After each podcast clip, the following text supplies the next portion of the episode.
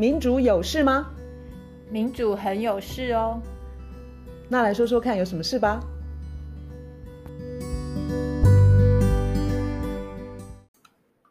大家好，我们今天呢继续跟中研院地球科学所的汪中和汪老师来聊呃，台湾可能会有大地震，然后请大家要尽量准备好这件事情。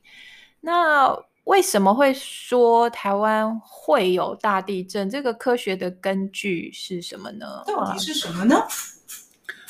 呃，我们常常说这个地震有两种不同的、呃、说法，一个叫做地震预测，一个叫做地震风险。呃，地震预测，我们说现在我们科学还做不到，也就是说我们现在没有办法告诉说下一个大地震它会在台湾的什么地方、什么时间、什么深度、用什么样的规模来发生，这件事情我们现在做不到，所以我们没有办法做地震预测。如果现在在网络上面你会看到有类似这样子的情况，说在什么时间可能会发生什么样的大地震，你不要去相信，千万不要相信，是因为我们现在做不到。可是地震风险不一样，地震风险就是说我们台湾它发生大地震的可能性会有多高。其实就像我们开车一样，我们开车的话你一定要买意外险，一定要买保险。为什么？因为你不知道你什么时候会遇到车祸，嗯、呃、不管是、呃、对方会自己如果受到了这种伤害，其实都是很不幸的事情。嗯、但是为了避免这个车祸发生以后带来的损失，所以我们一定要强制大家要买保险。买保险嗯啊、你的保险额度越完善，你将来的这种伤害就越小。嗯、那我们说台湾会有地震，我们现在不能预测地震，但是我们可以估计我们的地震风险有多高。这个风险是怎么样子计算出来的？因为老师好像就是要告诉我们的确有这个风险，而且确实性很高。是，地震的风险其实就像那个、呃、院长所说的、呃、有高有低，有强有弱。那我们现在台湾正是一个很高风险的时候。什么时候比较低呢？像一九九九年集集地震发生过了以后，那时候的地震风险就很低，能量释放完了。对对对，我们已经经过了一个大地震，然后再发生大地震的几率就非常非常的小。我们现在谈的是强烈地震、呃、因为一般的地震其实每一天都会有。那一年我们台湾发生有感地震的次数，现在来说的话大概是在八百次左右一年哦。所以这个地震其实是、啊、天天你都会有的。但是要发生大地震，也就是强烈地震，而且是大规模伤害的这种地震，那刚刚、呃、少华、呃、院少曾经有提过说规模要很强，我们曾经讲过说规模要七以上，第二个死伤的人数要很高，要千人以上，这种我们就说非常可怕的地震。那这种地震我们都不希望它发生，可是台湾过去发生过，那将来还是会发生。那目前发生这么强的这种大规模伤害性的地震的风险已经开始越来越高了。我们可以从、呃、科学上面的一些观察到的现象，我们累积的数据可以跟大家做一些、呃、分享。嗯嗯，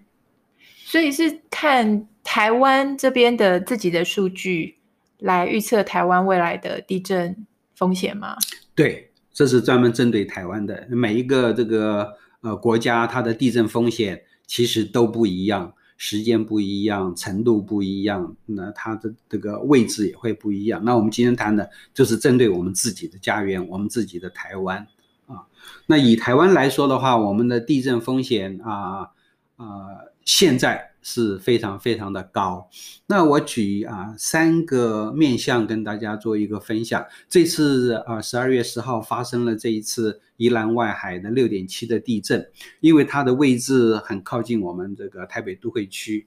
啊、所以有这个学者啊，中央大学的李老师就按照他过去对于这个这个地区他地震的了解，他就是说我们台湾在东北部这个地方刚好是板块隐没的一个位置，也就是菲律宾海板块隐没到这个我们的欧亚大陆板块的一个比较这个活跃的地带。那按照日本它的这个呃过去的这个经验，像这种隐没型的这种板块型地震来，它都会这个很规则的有一个周期会发生，那大概就是在一百年啊，一百年它在隐没的过程里面，它就会一直不断的累积能量，然后到了差不多的时候，也就是一百年的时候，这个能量已经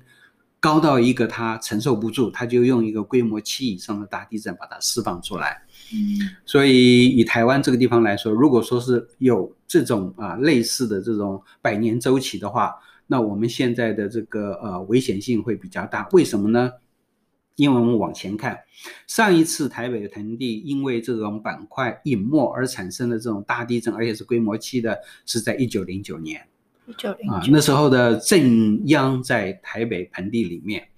然后震源很深，九十公里、啊、是，所以这个它带来的这种啊地表的震度就很小啊，也是没有大，但是它就发生了。然后再往前一百年是一八一五年，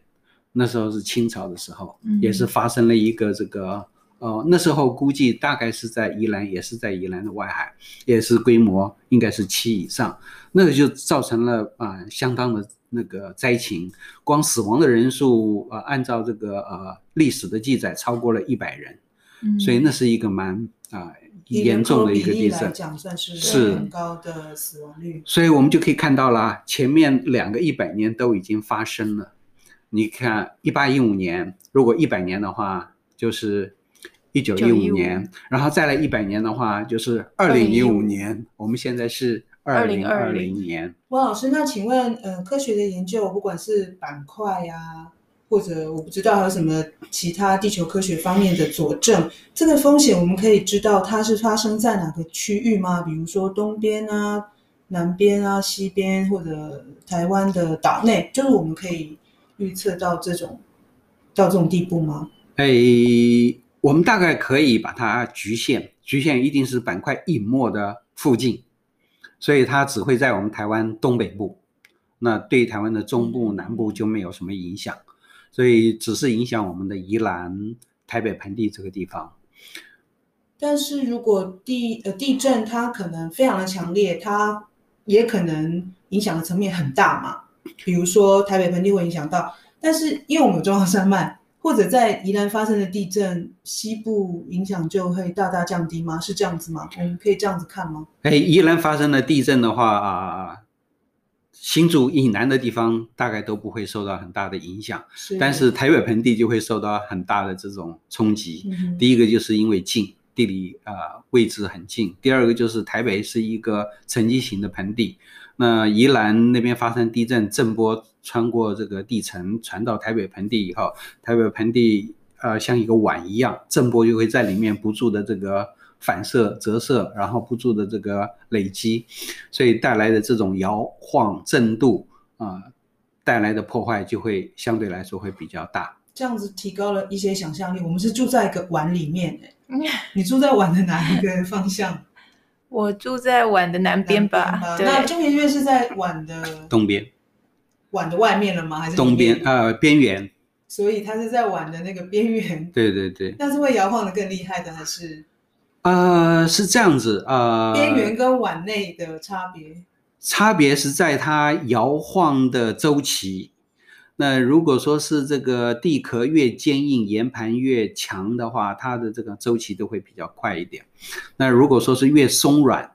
那它的周期会比较长一点。那台北盆地因为长期都是沉积物累积嘛，所以我们的周期大概是在啊一秒到两秒之间。一秒到两秒之间是什么概念呢？也就是说，如果你家的房子是在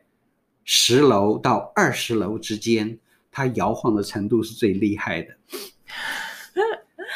天哪！那通常这个建筑物摇晃的越厉害，那当然它受力也会比较大，那造成的破坏的可能性也会比较高。所以如果说你是住在这个嗯台北盆地，那楼层又是在十层到二十层之间，那一旦发生了这种地震的话，你感觉上面啊你也会比较强烈，那当然的建筑物本身的摇晃也会比较厉害。所以这个在这个防震啊，在这个呃做预防工作方面，也要格外的特别的去注意到它。太可怕了，好神哦！老师，呃，先前我们聊天的时候，老师有提到我们的地震其实跟日本也是有关联的，对不对？是我们刚刚讲到说有周期性，这是长期的，因为它是百年嘛。所以如果说你刚好生活在这个两个事件的中间，你是碰不到的，嗯啊，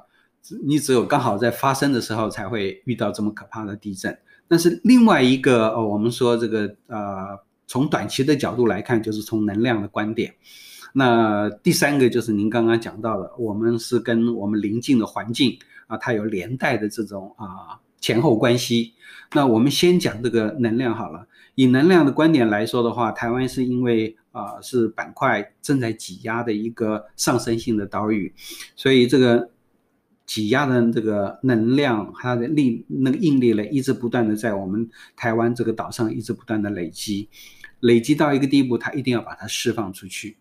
那台湾就是因为有这种挤压，所以它就不断的释放它的能量。按照我们台湾中央气象局它的这个观测作业来说，从二零零九年一直到现在，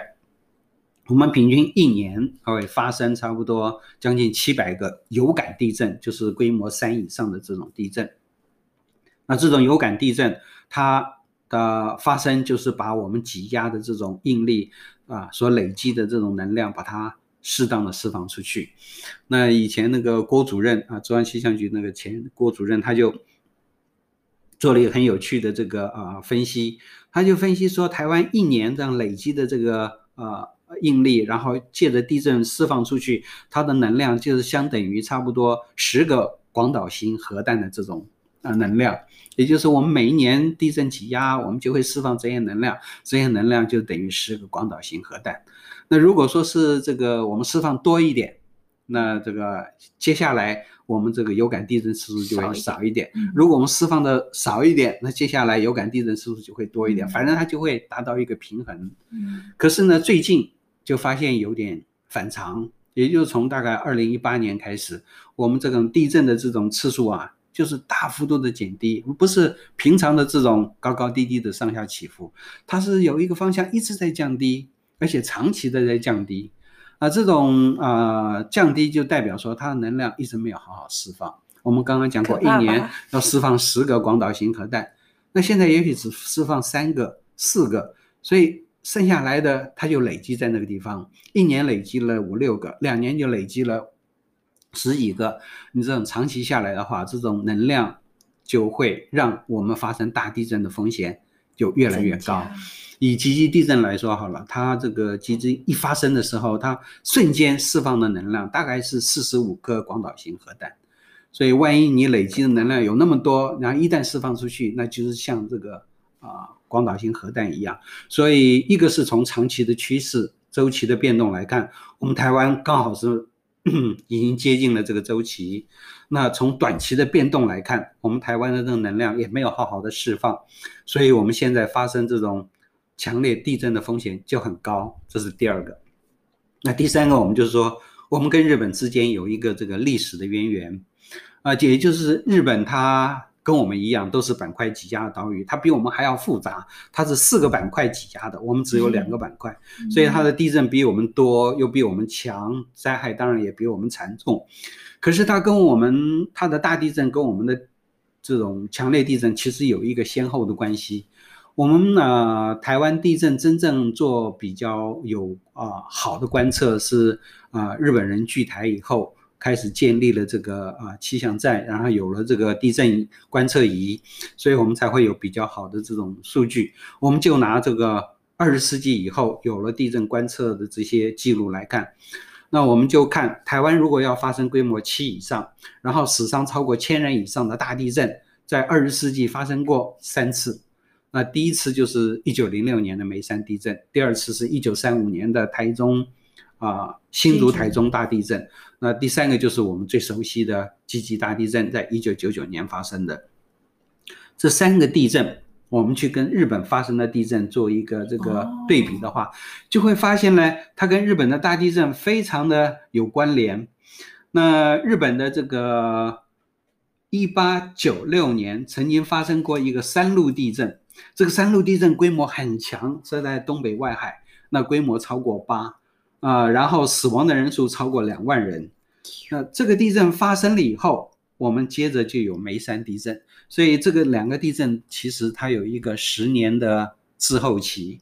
那接下来在一九三五年，日本发生了一个关东大地震，这个大地震规模也很强。然后更重要的是，当年因为这个大地震，日本死伤的人数是超过十四万人，在东京那个地区，因为发生了大火，很多人没办法逃生，木造的房子。对，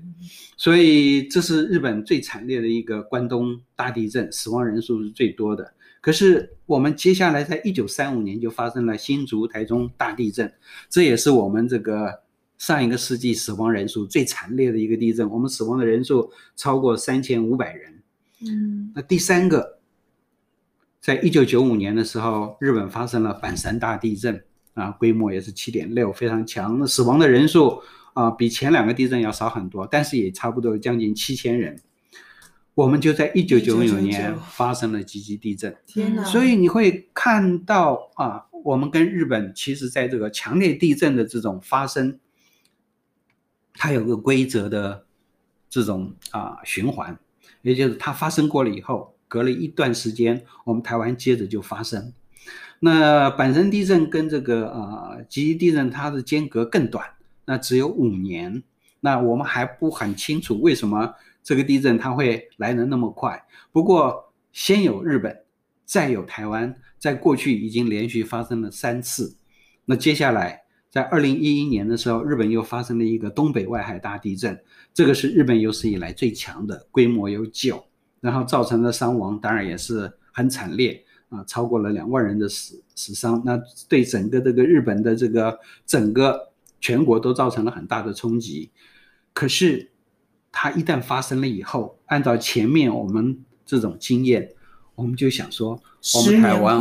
会不会接着又来一个像梅山、像新竹、台中、像集集这种可怕的规模强、死伤惨重的大地震？这个模型就是日本发生超级大地震的大概五年到十年之间，接着就是在台湾发生，一百年来是这个样子。是，所以二零一一年日本三一一是二零一一年，所以再加个十就是二零二一。但在那之前我们都还没有发生大的地震，所以二零二一我们就有点惊心胆战。对啊，更重要的就是啊，刚刚有说过。从二零一八年以来，台湾的地震都太少了，我们现在累积的能量已经很多了。我就一直在有一个印象，有一个想，有一 个,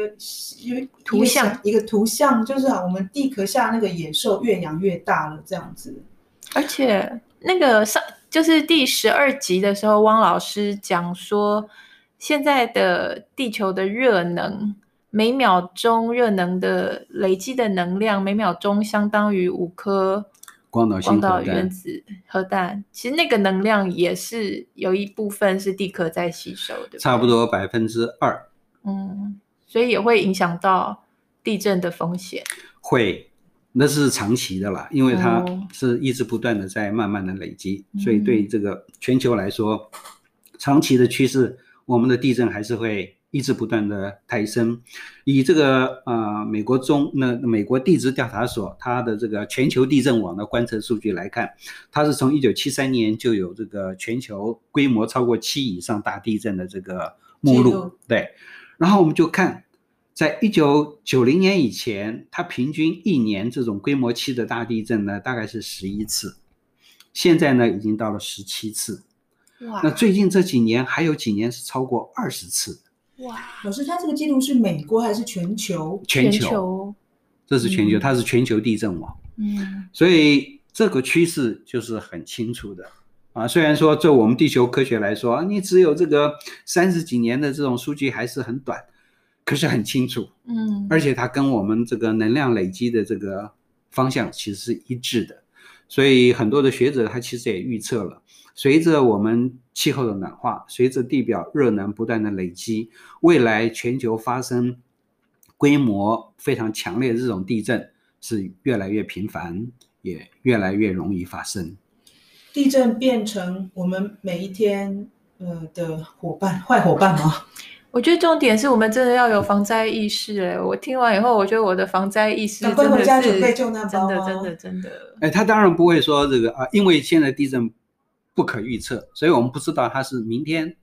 下个月明年什么时候来，但是我刚刚讲了，我们虽然不能预测，但是我们可以看它的风险、嗯、那过去啊，譬如说二零呃，零二年、二零零四年，你都可以说我们的风险很低。所以，如果说你没做什么样的这个预防，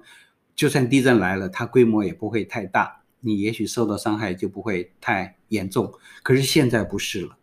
现在已经经过了啊、呃、一段时间，我们跟级一地震已经经过了二十年了。那以台湾的这种地质啊、呃、环境来说好了，我们从这个清朝我们就有了很多的这个历史记载。我们看这种大规模的地震发生，以前我们当然不能很准确的知道说地震它的规模有多大，但是我们可以从它的死伤的人数可以知道这个地震严不严重。那我们看这些严重的地震大概都是三十年就会有一次，也就是说以台湾的地质这种背景来说，我们一直是不断的挤压，每一年也不断的释放大概用十个广岛性核弹的能量，但是可能都没有办法完全释放，所以它还是会持续的累积。那按照过去的经验，那大概都是在三十年的时候就累积到一个可以产生规模七大地震的这种程度，所以它就释放一下。所以一个人如果说他以前的寿命当然没那么长，他大概就是六十年，他在一辈子里面可能就会碰到一次或者两次，对、嗯、但是现在不是了，现在地壳能量越来越多，然后它发生的次数越来越频繁，然后规模也会越来越大，所以在我们一辈子的时间，再加上我们生命期也比较长，我们会可能碰到两次到三次、嗯、那这种可怕的地震，那如果说我们不做好准备的话，那给我们带来的伤害就很大。那如果说是在两个大地震中间，那还好，那偏偏我们现在正在接近于这个要发生的这个我们说关键点，所以这时候我们就不能够轻忽了，我们一定要毫不懈怠，常常做好准备。大家赶快查你家是不是在活断层，然后要买房子一定不要买在活断层，然后要那个防灾防灾包一定要准备好。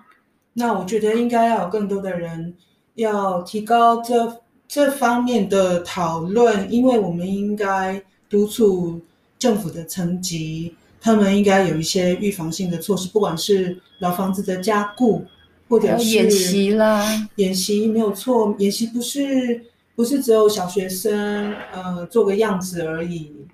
就是真正的呃，不管是尤其像医院等机构啊，那那种如何能够做到？普里基督教医院那个例子就太太神奇了。真的事情来的时候，大家能够不要措手不及，有条不紊，然后井井有序的呃逃难啊，然后救灾，伤害降到最低。对，地震科学专家还有什么其他的提议呢？因为我觉得这个事情个人层次能够做真的是有限，个人层次能够做就是保保护自己的生命安全而已。